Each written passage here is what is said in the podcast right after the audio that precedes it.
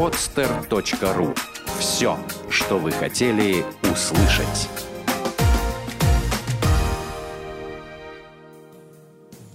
Привет! Это программа «Личная эффективность». С вами я, Вадим Шлахтер. Будем расти и развиваться вместе. Здравствуйте, дорогие друзья. С вами снова Вадим Шлахтер, программа «Личная эффективность». Сегодня наш гость Михаил Алмаз, мастер всяческих единоборств и специалист по подготовке, в том числе молодых людей, тренер – я бы даже сказал, народный тренер, потому что тренирует он большое количество молодых людей, там больше сотни, по-моему, да, участников. А вот, поприветствуем его. Здравствуйте, Михаил. Здравствуйте, Вадим. Здравствуйте, дорогие радиослушатели. Рад с вами сегодня пообщаться. Значит, Михаил, ну, у меня к тебе сразу сходу будут флоп-вопросы. Первый вопрос. Вот э, ты занимаешься единоборствами. Вот это, наверное, у нас с тобой немножко, может быть, где-то даже общая черта. Я потому что занимался много лет самбо, сейчас занимаюсь боксом. И, э, но я никогда в жизни их не преподавал вообще. Ты тренер, ты преподаватель, да? Вот скажи, э, какие качества вырабатывают в человеке боевые искусства? Ну, качеств очень много, и, пожалуй, они вырабатывают главные качества, особенно для мужчины, и в том числе для личной эффективности. Угу. Прежде всего, это самодисциплина, потому что единоборства любые — это преодоление себя, ломка себя в какой-то степени. Ну, я думаю, это основное. Главное – это самодисциплина. Ну вот э, для личной эффективности вообще любого человека, в любом деле, в любом э, направлении, прежде всего это умение заставлять себя, да, вот умение заставлять себя, превозмогать себя, умение дисциплинировать себя. Скажи, пожалуйста, вот как вообще э, преуспеяние в боевых искусствах – помогает в бизнесе, в э, жизни, в социуме, ну даже в отношениях мужчина и женщина, в конце концов. Расскажи нам об этом. Ну, если говорить о бизнесе и о том, как человек себя чувствует в социуме, то оно вырабатывает важное качество, да, прежде всего, это уверенность в себе. Потому что, когда я преодолеваю какой-то порог, я становлюсь сильнее, и это дает мне уверенность. Естественно, если брать по, про отношения с женщинами, то женщина по-любому будет склонна тянуться к более, э, скажем, сильному мужчине, а единоборство, они воспитывают как раз-таки это силу. По-моему, женщины больше тянутся к более наглым, нет? Ну, а это, это очень рядом. Это очень рядом. Но насколько я знаю, вот ты настраиваешь своих учеников на какое-то такое вот восточное спокойствие. То есть вот твои ученики люди совершенно не агрессивные. Это правда. То есть они какой-то какие-то больше, мне кажется, похожи на каких-то восточных философов. Или я заблуждаюсь? Ну, не, не совсем так. У нас э, все-таки э, я больше, э, скажем так, я не принадлежу к восточным единоборствам, вот, хотя с, с огромным уважением отношусь. Но, тем не менее, любое единоборство, оно немножко притормаживает агрессию лишнюю. То есть человек выплескивает всю агрессию в зале, становится спокойным, рассудительным и может любой конфликт, любую сложность рассуждать холодным разумом. Вот когда я помогаю развивать личную эффективность в переговорах, да, я всегда говорю, если в любом конфликте вам пришлось применять силу, значит, вы пере- проиграли переговорную часть. Вот э, ты настраиваешь своих последователей на то, чтобы они вели переговорную часть. Да, я вообще считаю, что если мы берем реальные конфликтные ситуации на улице, то лишь в небольшом проценте име... случаев имеет смысл применять силу физическую. Но другое дело, что очень часто конфликтные ситуации, ну, крайне важно указать, что э, показать, что ты готов и к силовому варианту, это не проблема. И тогда выруливать на э, мирные, скажем так, переговоры дипломатически гораздо легче. Ну, это что-то перекликается с э, философией, которую я излагал человека оружия. Если у тебя есть на поясе пистолет, ты будешь чувствовать себя гораздо спокойнее, и у тебя будет гораздо меньше желания его применить. Все верно. Это из той же серии. То есть ты даешь людям определенное оружие. Угу. И только от них уже будет зависеть, как они... Ну, даже уже наличие оружия, безусловно, делает мужчину немножечко другим, да? Вот. А тем более это оружие, которое невозможно отобрать, которое всегда с собой – но мне больше интересует, ну, как психолога, естественно, именно человеческие качества, которые э, вот повышают вообще наше качество жизни, нашу эффективность э, в жизни. А что происходит со здоровьем у людей, которые тренируются у тебя? Ну, естественно, здоровье улучшается, потому что, потому что человек, когда начинает собой заниматься, да, многие бросают курить, вот многие, это замечательно, да. Да, многие бросают пить. Многие, ну, во-первых, вхождение в, в хорошую физическую форму, оно всегда только помогает. То есть кондиция, и э, появляется кондиция, и эта кондиция распространяется на все э, сферы жизни буквально. То есть человек более бодр. Вот, э, потому что, как говорится, чем сильнее ты на тренировке устал, тем больше ты себя опустошил для новой энергии. И на след... к следующей тренировке ты уже станешь чуть-чуть, но сильнее. И так этот процесс постоянен. Михаил, у меня к тебе, как всегда, у меня всегда провокационные немножко вопросы, да? У меня к тебе немножко провокационный вопрос. А в чем твоя фишка вообще вот в э, тренерстве, в обучении, да? Вот у каждого тренера, будь то психолог-тренер, э, да, будь то тренер по единоборствам, у каждого тренера есть своя фишка какая-то, да? Вот моя фишка – это личная эффективность. То есть я обучаю людей быть максимально эффективными. Я оптимизатор. Я ничего не придумываю. Я беру то, что придумали другие до меня, и делаю это более эффективным. Вот в чем твоя фишка? Что делаешь ты? А моя фишка в простом изложении доступного материала, который я даю. То есть так получилось, что я работаю с, с огромным количеством людей, которые ранее не занимались никогда единоборствами. И вот мы, это во взрослом возрасте Ты берешь ко мне. новичков. Я, да, я, я специализируюсь на новичках. Это же вообще немыслимо тяжело, по-моему, нет? Мне очень нравится. Нравится, мне кажется, вообще запредельно тяжело. Я способен зажечь человека, чтобы он пришел и понял, что это классно, это прикольно и совсем не тяжело. Мгм. И многие ребята, придя сначала ко мне полными нулями, они потом выходили уже и на с- спортивную арену, то есть э, выступали, и даже потом смотрели на такие же, как э, они сами когда-то были, там полгода назад или год, уже смотрят с каким-то таким презрением, типа, ой, какой-то фигней ребята занимаются, хотя сами недавно были такими же. Ты знаешь, вот есть такая песня, ее пел покойный, по-моему, Эдуард Хиль, да? А, песня «Мастера». И вот там есть такой куплет замечательный. «Мы уйдем, чемпионы и просто спортсмены. Вам с другими придется с нуля начинать. Вы таланту и мужеству знаете цену. Пусть другие научатся вас понимать». А у тебя тренируются одни мальчики, мужчины, юноши, Нет, полно девчонок. полно девчонок, Да, бывает даже такое, что в процентном соотношении там 60% девушек, там 40 ребят. Ну, не всегда, конечно, преимущественно парни, конечно, интересуются этим, но девушек полно. Я всегда говорю девушкам на тренингах по отношениям, когда мне говорят, как за себя постоять, я говорю, лучшее средство самообороны для женщины – это вооруженный или просто очень сильный мужчина рядом. Ну, все, все там происходит как раз-таки на тренировках. А, там они еще и знакомятся. А бывают случаи браков даже, Браки, да, да? познакомились Вот. у нас в клубе, пожалуйста. Вот это вообще замечательно. Имейте в виду, дорогие слушатели наши, такие тоже варианты бывают, бывают, бывают, потому что люди там все очень э, здоровые и настроенные на здоровье, на здоровый образ жизни. Отлично. Скажи, а вот как ты сам считаешь, вообще женщине это нужно?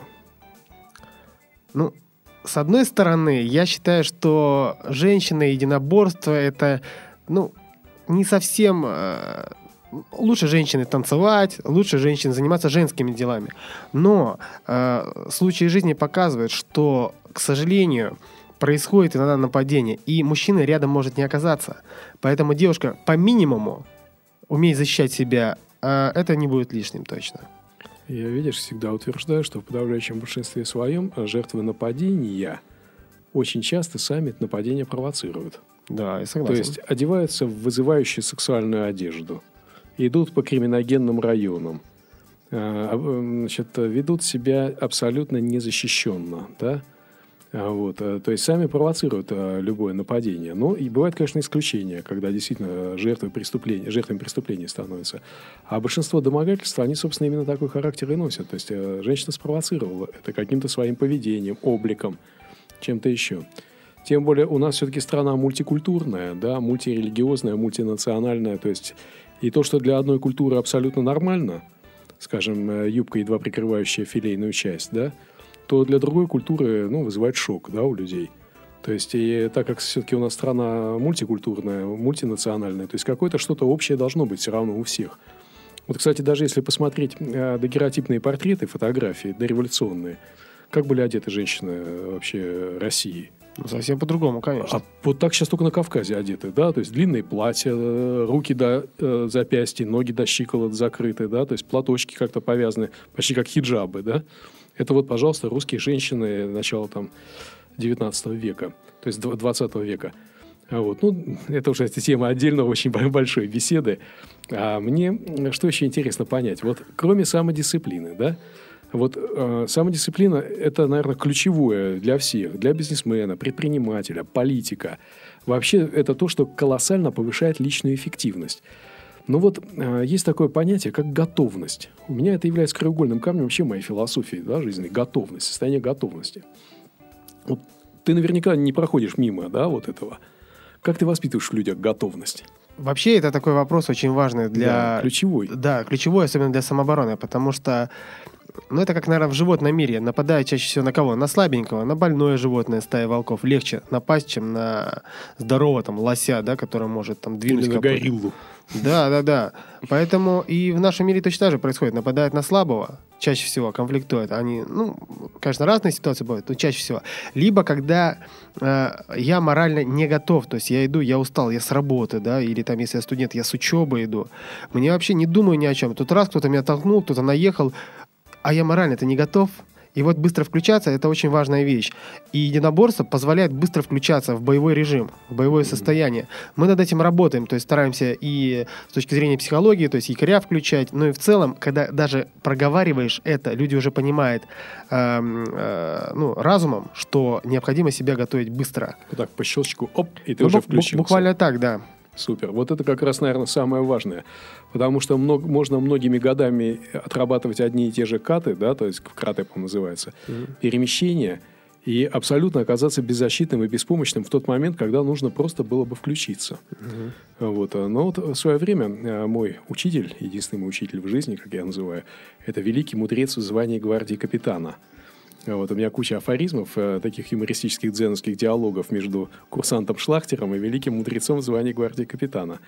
Он всегда говорил, когда его спрашивали, товарищ капитан, почему мы так мало внимания уделяем рукопашному бою, он говорил, рукопашный бой, рукопашный бой. Если боец потерял автомат, потерял пистолет, потерял нож, потерял саперную лопатку, потерял даже поясной ремень, и где-то на ровной площадке встретил такого же раз ну, раздолбая, скажем так, он другое слово употреблял, mm-hmm. неважно, из рядов противника ему понадобится рукопашный бой, а во всех остальных случаях понадобится то, чем мы сейчас с вами займемся, а именно тактика, специальная подготовка. Скажи, а ты даешь своим ученикам основы поведения вообще, то есть не э, физического конфликта, а именно поведения? Обязательно. А расскажи об этом. Это очень интересная тема, потому что здесь мы с тобой пересекаемся, здесь мы с тобой почти коллеги. И мне кажется, у нас даже взгляды с тобой, как вот я, мне удалось выяснить в короткой беседе, одинаковые. Угу. Или почти одинаковые, очень близки. Ну, крайне важно о том, как себя ну, если мы берем конфликтную ситуацию, все-таки люди, которые к нам приходят заниматься единоборствами, э, одна, одна из целей, конечно же, здоровье, да, но другая цель – это умение научиться постоять за себя, драться умение драться, скажем так. Некоторые ставят прямо такую, такую задачу. Я хочу научиться быстренько вот кому-нибудь в морду дать, э, и э, конфликт на этом закончить. А, и я людям уже объясняю, что э, у Вадима очень правильная позиция, что если ты дошло дело до мордобоя, значит проиграл конф конфликт. И крайне важно показать человеку, что ты гипотетически способен ударить без всяких проблем – Поэтому это а, ну, тренинг уверенного поведения. Включаемся обязательно. Тренинг жестких переговоров там, о том, как... Эм, ну, бывает ситуация, когда просто невыгодно драться. И, и тут все зависит от того, насколько ты уверенно выглядишь. Но прежде всего уверенно выглядеть внешне этого недостаточно. Нужно, чтобы еще и внутри ты был уверен. И такую уверенность дает, дает единоборство, кстати. Это очень хороший помощник для личной эффективности в плане уверенности. То есть вот что дает единоборство. Замечательно, замечательно. Ну вот, э, видишь, э, Михаил, мне кажется, тут еще актуальность в чем? Э, в нашей стране практически отсутствует законодательная база по самообороне. То есть у нас есть травматы, да, травматические пистолеты, но любое их применение автоматически практически приводит к судебному процессу и значит, взятию под стражу да, любого применившего оружия.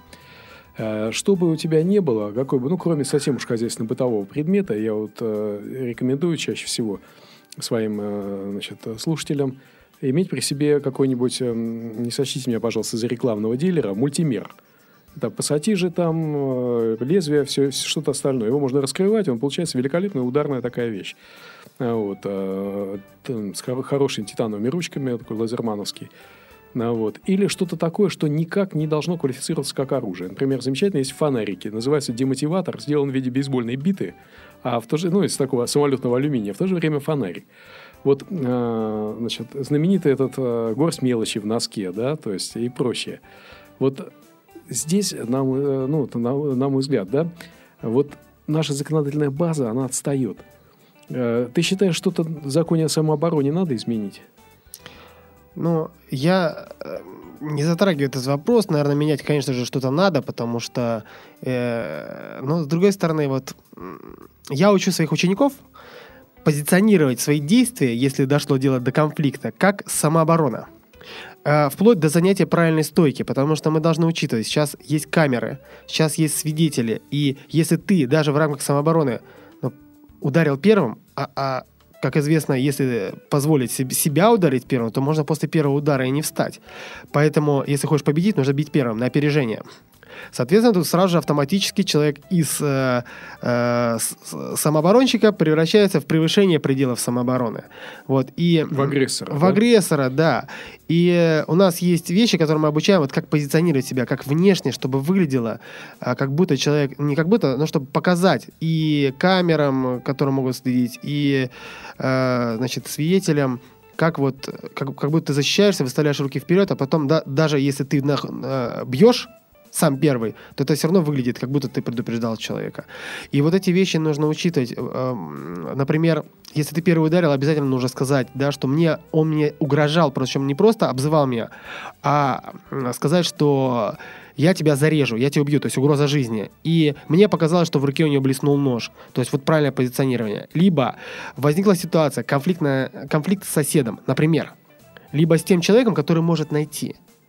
И если произошла стычка и дошло дело до фингала какого-нибудь, до синячка, значит, надо самому первому идти подавать заявление участковому. Потому что это будет учитываться в студии, в случае судебных разбирательств. Ну, а если не, не- если не дойдет дело, то заявление всегда можно забрать. То есть вот такие фишки, они как раз-таки дают вот хоть какой-то ответ, правильное позиционирование по самообороне. Ну вот э, мне очень понравилась картинка «Самооборона в России». Огромный волк кидается на ребенка, ребенок брызгает волка перцовым баллончиком, появляются полицейские, скручивают ребенку руки за спиной, и он стоит перед судом, суд ему зачитывает несколько лет лишения свободы. Да? Мгм. То есть вот это положение, российское положение о самообороне. А Вот. Почему, например, вот, э, ну, даже такие вещи, э, нам запрещено иметь активную жизненную позицию по нашему законодательству. Например, десантник увидел педофила, бывший десантник увидел педофила, который уже э, тащил свою жертву, значит, плачущую, упирающуюся, да, там маленькую девочку. Он его один раз ударил кулаком, тот ударился головой об ступеньку и, значит, прекратил свое физическое существование. Но ведь парня же два года учили убивать, так? Его же не учили обезвреживать, обездвиживать. Это же не милиция, это же десантные войска. Парень с одного удара уложил этого педофила. Два года лишения свободы с отбыванием наказания в колонии строгого режима. Бред? Ну, с твоей точки зрения, Михаил. Э, С моей точки зрения бред, но я, э, опять же, своим э, ребятам, которых я обучаю, я всегда вот показываю такой пример.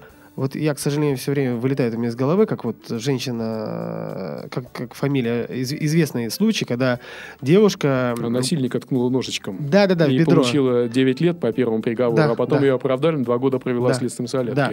Я говорю, ребята, а почему так произошло? Потому что э, э, девочка носила с собой нож. И, соответственно, где были гарантии, что она, ну, д- с позиции следователя, что она не специально, не маньячка с собой там пошла там мстить и так далее. То есть получается двоякое позиционирование. То есть из этой ситуации можно выкрутить как угодно, вымутить все что угодно.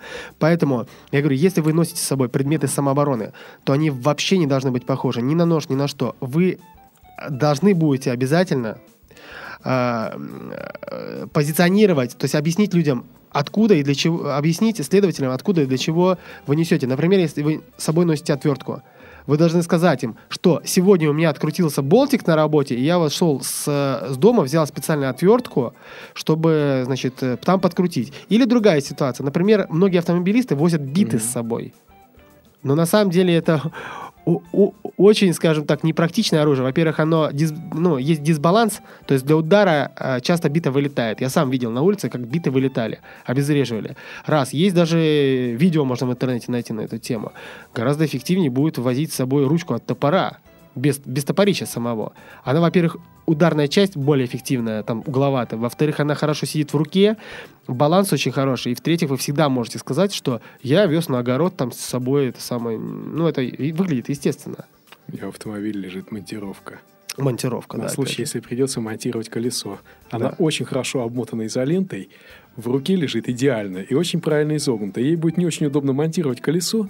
Да, вот она не очень для этого, но она как раз изначально она именно для этого и предназначена для монтирования колеса. Вот я тебе сейчас показал свою игрушку, да? Мгм. Это мне подарил э, один из моих друзей, учеников. Зажим для денег. Мгм. Маленький зажим для денег в виде ножа. Э, Фирма, одна из японских фирм, ну, не буду называть, то сочтут рекламным дилером, которая выпускает лучшие, может быть, в мире ножи. И э, этим ножиком очень легко прорезать любую твердую поверхность, да? А Вот. э, Этот, но этот предмет, он по ап- априори не оружие, потому что вот в нем лежат деньги. И Всегда можно сказать, что я носил его как э, зажим для денег, да? Но я просто ношу его как подарок э, друга, просто на, па- Мгм, как на память. А, а вот что ты посоветуешь людям, э, которые могут оказаться в такой сложной ситуации, в конфликте с нашим бесчеловечным, на мой взгляд, законодательством в отношении тех, кто применил самооборону? Что ты им посоветуешь? То есть, вообще? которые уже применили. Да. Но а, если, ну, если так, п- с точки зрения закона, то, конечно, правильно будет там вызвать скорую, там, милицию и так далее. А я такую вещь посоветую, если есть свидетели. Вот, даже если вы увидели, что человек там уже чуть ли не летальным исходом закончил, ну, закончилось дело, делайте ему искусственное дыхание, массаж сердца, все что угодно. Кричите, скорую вызовите. Тогда... э, Массаж ботинками делать? да, ну, не- Не обязательно. не-не-не, не-не. То, то- то есть я беру ситуацию, когда есть куча свидетелей, понятно, что тебя найдут, понятно, что ты там убил, надо не разворачиваться, уходить, потому что это утяжеляет, а наоборот оказывать помощь, тогда можно, ну, адвокатам будет проще потом, как непредумышленное убийство. Это дру- друг- другое уже дело. Но если речь происходит в каком-то темном подворот, э, подворотне и защитил себя, и никаких свидетелей нету, лучше, конечно, разумней бежать. Просто вот злые языки, Михаил, говорят, что когда ты пришел в милицию что-нибудь там докладывать, на тебя Мгм. примеряют все висяки в районе за последние пять лет. Потому что преступника еще бегать ловить надо, а ты вот он уже сюда пришел, ты вот он уже рядом. То есть тебя не надо ловить, значит, ты уже тут. Вот. Ну, а я от себя посоветую, конечно же, в этом случае идти в школу Михаила Алмаза. Если вы хотите уметь за себя постоять, и не просто за себя постоять, но чувствовать уверенность. И более того, вот сделать правильное поведение. Михаил, а у тебя нет никаких специальных курсов по э, вот э, правовым каким-то аспектам самообороны? Ты не, не даешь это ученикам? Отдельного нету, но эта штука входит во все наши программы. То есть правильно позиционировать. Более того, разрабатывая какую-то тему, мы всегда ее подводим под практическое применение в реальных ситуациях. То есть мы говорим, что если вы вот в данном случае там превысили пределы, как нужно правильно себя позиционировать, если вы э, все-таки оказались на виду. Ну и, естественно, и более того, я считаю, превышение предела самообороны еще часто бывает от незнания. Потому что, ну, я, например, видел сам неоднократно случаи, когда э, произошел конфликт, и человек э, просто добивал там ногами в затылок. Чего делать, э, ну, совсем нельзя. Ой, ну это еще вообще жестоко очень, да? Да, да, да. А человек может просто не знать, что там э, достаточно, достаточно легко просто лишить человека жизни этим, этим ударом. И поэтому, когда объясняю каждое действие, я говорю, вот это э, для обезвреживания, то есть, допустим, вот такой болевой залом, это вот, ребята, вот если соседи, там, на работе конфликт, в общественном месте, в метро, в ночном клубе, то есть так, чтобы было без синяков, и чтобы потом, ну, вам ничего не смогли предъявить, да. Вот этот прием, да, допустим, следующий, вот он э, может привести к летальному исходу. Поэтому этот прием для ситуации, когда в вашей жизни что-то угрожает, вы находитесь в каком-то темном месте, вам угрожает оружием, вам, в общем-то, плевать уже и на законы, и все остальное, лишь бы спасти жизнь. То есть правильно позиционировать под разные задачи, то есть это тоже важно. Да, действительно интересно. Я просто э, расскажу один эпизод с моим другом был. Он мой коллега, психолог, но тоже, как и я, немножко занимался в юности самбо, тоже чуть-чуть, где-то, может быть, тоже лет 15. вот немножко походил на самбо. И вот он э, пришел э, в один... Его жена пришла в один сервисный центр, и ей там э, ну, нагрубил мужчина. Мужчина, замдиректора там находился, он ей что-то нагрубил. Уж не помню, что он там сделал. Ну вот, Она пожаловалась своему мужу, муж пришел, э, пригласил этого замдиректора, взял, по его словам, взял его двумя руками за пальчик. И э, тот кричит, э, вызывай охрану. Он говорит, охрана будет твои пальчики собирать по всему полу. Он говорит, не вызывай охрану. Э, они, он взял телефончик и говорит, а давай мы позвоним моей жене, и ты попросишь у нее прощения. Она была здесь вчера. Давай. Ну, он позвонил, набрал жену, говорит, тут перед тобой мужчина хочет извиниться, значит, дал ему трубочку, он попросил прощения. Ты знаешь, вот как-то, говорит, я искренности не слышу в твоем голосе. Давай еще раз попробуем. Ну, где-то пять раз они, он просил прощения, значит, у его жены, пока тот не счел себя удовлетворенно. После этого, держа его также за пальчик, он его пригласил проводить его до машины, после чего ушел. Вот как с твоей точки зрения, ты как-то более все равно подготовлен э, в юридическом плане. Это действие нарушения закона? Ну, если будут свидетели, которые все это дело подтвердят, я думаю, что ну, тут можно как насилие, конечно же, условно, потому что есть же потерпевшие, условно говоря, но доказать будет сложно. 70, Особенно... 70% судей, Михаил, у нас женщины. А женщины такого мужчину осудить, наверное, не, у них э, как вариант. сердце не позволит. Как вариант. Но главное, что ущерба нету, а, не было вымогательства, не было ни, ни, ничего подобного. Если еще и не было свидетелей, то тогда вообще я думаю, что шансов Свидетель, ноль. Свидетельница была девочка, которая на кассе, она свидетельница была. Нет, я, конечно, не знаю. разговора. Я, я, я не знаю. Я просто э, историю эту слышал от моего друга. Да, но во всяком случае это было бы гораздо лучше. Э, это гораздо лучше, чем если бы ваш приятель сломал бы челюсть там этому а замдиректору. У, у, него было желание такое изначально да, да, прийти да. так и сделать. Но, зная нужные приемы под ситуацию, он сделал все намного грамотнее. Ну что ж, порадуемся за него. И у меня еще, может быть, вот такой э, вопрос э, к Михаилу. Вот самовоспитание, да, вот я в плане развития личной эффективности у людей огромное внимание уделяю самовоспитанию. То есть вот даже в отношениях. Э, я всегда говорю, муж всегда воспитывает жену, жена всегда воспитывает мужа, муж воспитывает себя, жена воспитывает себя. То есть а, наше сосуществование э, в семье всегда – это самовоспитание. Наше общение, ведение переговоров, общение с коллегами – это всегда самовоспитание. Вот расскажи о самовоспитании в твоей системе боевых искусств. Что это? Как это? Ну, то, что человек ходит на тренировки и преодолевает себя, свою лень. Потому что какой самый главный вообще тормоз на пути в зал единоборств? Или в любой спортивный зал. Лень. Проще ну, же лежать... Еще страх, нет? А, второй, да, второй страх, Лень что что, что-нибудь сломают. Вот мы, кстати, вот для этой ситуации у нас просто существуют группы для новичков, в которых э, занимаются только новички, и э, техника безопасности максимально соблюдает, соблюдается. То есть нету спаррингов, то есть человек спокойно приходит, в каком бы он физическом состоянии, кондиции не был, это точно ему там никто ничего не сломает, все такие же новички, соответственно, закрывается еще один страх выглядеть идиотом. То есть тоже... Э, да, это, это страх выглядеть идиотом очень сильный, да. Да, он мешает, мне кажется, и в личной эффективности тоже. Больше всего, наверное. Да, в данном случае, в, в нашем случае все новички, поэтому никто не выглядит идиотом. У всех одинаково получается, ну, как получается. Вот. Такое разделение, оно, конечно, очень сильно помогает в нашем случае. И то, что человек ходит, то, что он решил поменять себя, а, а это и есть шаг очень серьезный, если человек начинает заниматься единоборствами, особенно в взрослом возрасте. И это первый шаг на пути самодисциплины. Но э, второй шаг – это не бросить. Mm, не бросить. Потому да. что, как обычно бывает, а первых результатов добились, особенно талантливые ребята, это серьезная проблема. Они добились первых результатов, и все, и дальше уже как будто себе пунктик там поставили. То есть это постоянно нужно делать задел наперед, ставить себе новые цели. Понятно. Вот я просто помню, а, что э, я начинал когда заниматься боксом полтора года назад. Я очень увлекся этим занятием. Вот. Я сначала ходил в такой элитный спортклуб – где нам всем сказали сразу шлемы, капы, шлемы, э, даже грушу бить в шлеме, вдруг она сдачи даст. Вот, тренер заслуженный весь из себя чемпион, а потом я вот тренируюсь и чувствую, что-то не то. А потом я понял, в чем дело. Люди пришли, отдали пригоршню денег за абонемент в этот клуб. Они это сделали для того, чтобы полтора часа отрабатывать челнок и джеб, да, и отход. Ну, наверное, не для этого. Они пришли, чтобы им было интересно, раз, и чтобы, не дай бог, э, ничего с ними не произошло. Это не очень эффективно для, э, значит, ну, того, чтобы чему-то научиться. Я пришел в другую секцию, вот к твоему знакомому, тоже Алексею, да, и начал заниматься у него. Вот я, когда ему сказал, шлем достал, он очень долго смеялся, а потом говорит, а это зачем? Я говорю, ну как зачем? А спарринги? Он опять смеялся, потом говорит, месяц я буду учить тебя бить. Еще месяц я тебя буду учить уклоняться. Еще месяц я тебя буду учить двигаться. А потом еще месяца три я тебя буду учить одновременно бить, уклоняться и двигаться. А вот через полгода приноси шлем, мы уже посмотрим на какие-нибудь спарринги. У тебя, видимо, похожий, да, подход в да, отношении? Да, да, да.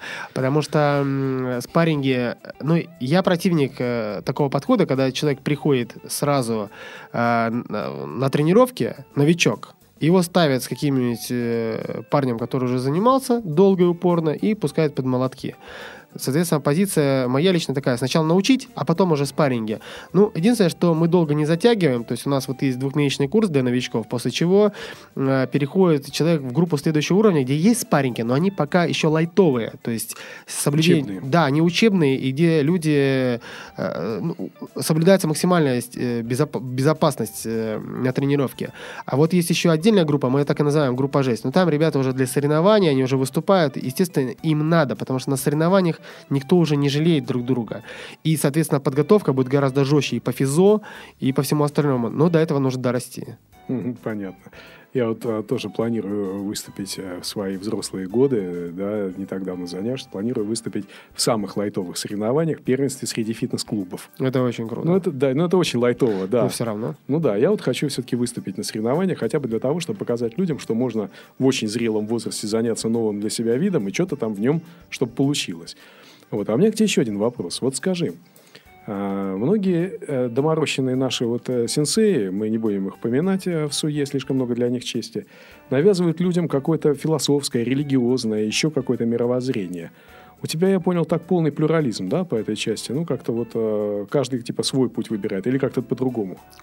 Ну, я не, не смешиваю эти понятия, mm-hmm. потому что, ну, у меня то, чему я обучаю, оно имеет исключительно прикладной характер.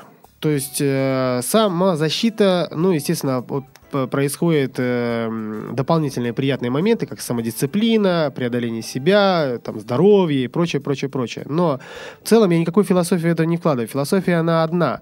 А человек, мужчина должен уметь за себя постоять, постоять за свою женщину, вот, а все остальное, это уже каждый выбирает для себя путь сам. То есть ты не запрещаешь, не как бы ограничиваешь людей там ни по национальному признаку, ни по нет, религиозному нет, признаку, нет, ни по философскому э, абсолютно признаку. Нет. Вот замечательно, это очень правильный подход, потому что страна наша многоконфессиональная, многонациональная, и, как на мой взгляд, существует всего две э, нации в мире. Это достойные люди, первая нация, и вторая нация подонки. И как бы все остальное придумано для того, чтобы носит условный характер. Э, вот. Совершенно замечательно, да. Э, действительно, я вот из нашей беседы сейчас сделал определенные выводы. Действительно, очень много интересного. Вот. Э, с тобой действительно можно разговаривать очень долго, и это будет очень интересно. Вот. Дорогие наши слушатели, огромное вам спасибо за внимание. С вами была программа «Личная эффективность». Вадим Шлахтер и гость Михаил Алмаз. До свидания. До свидания.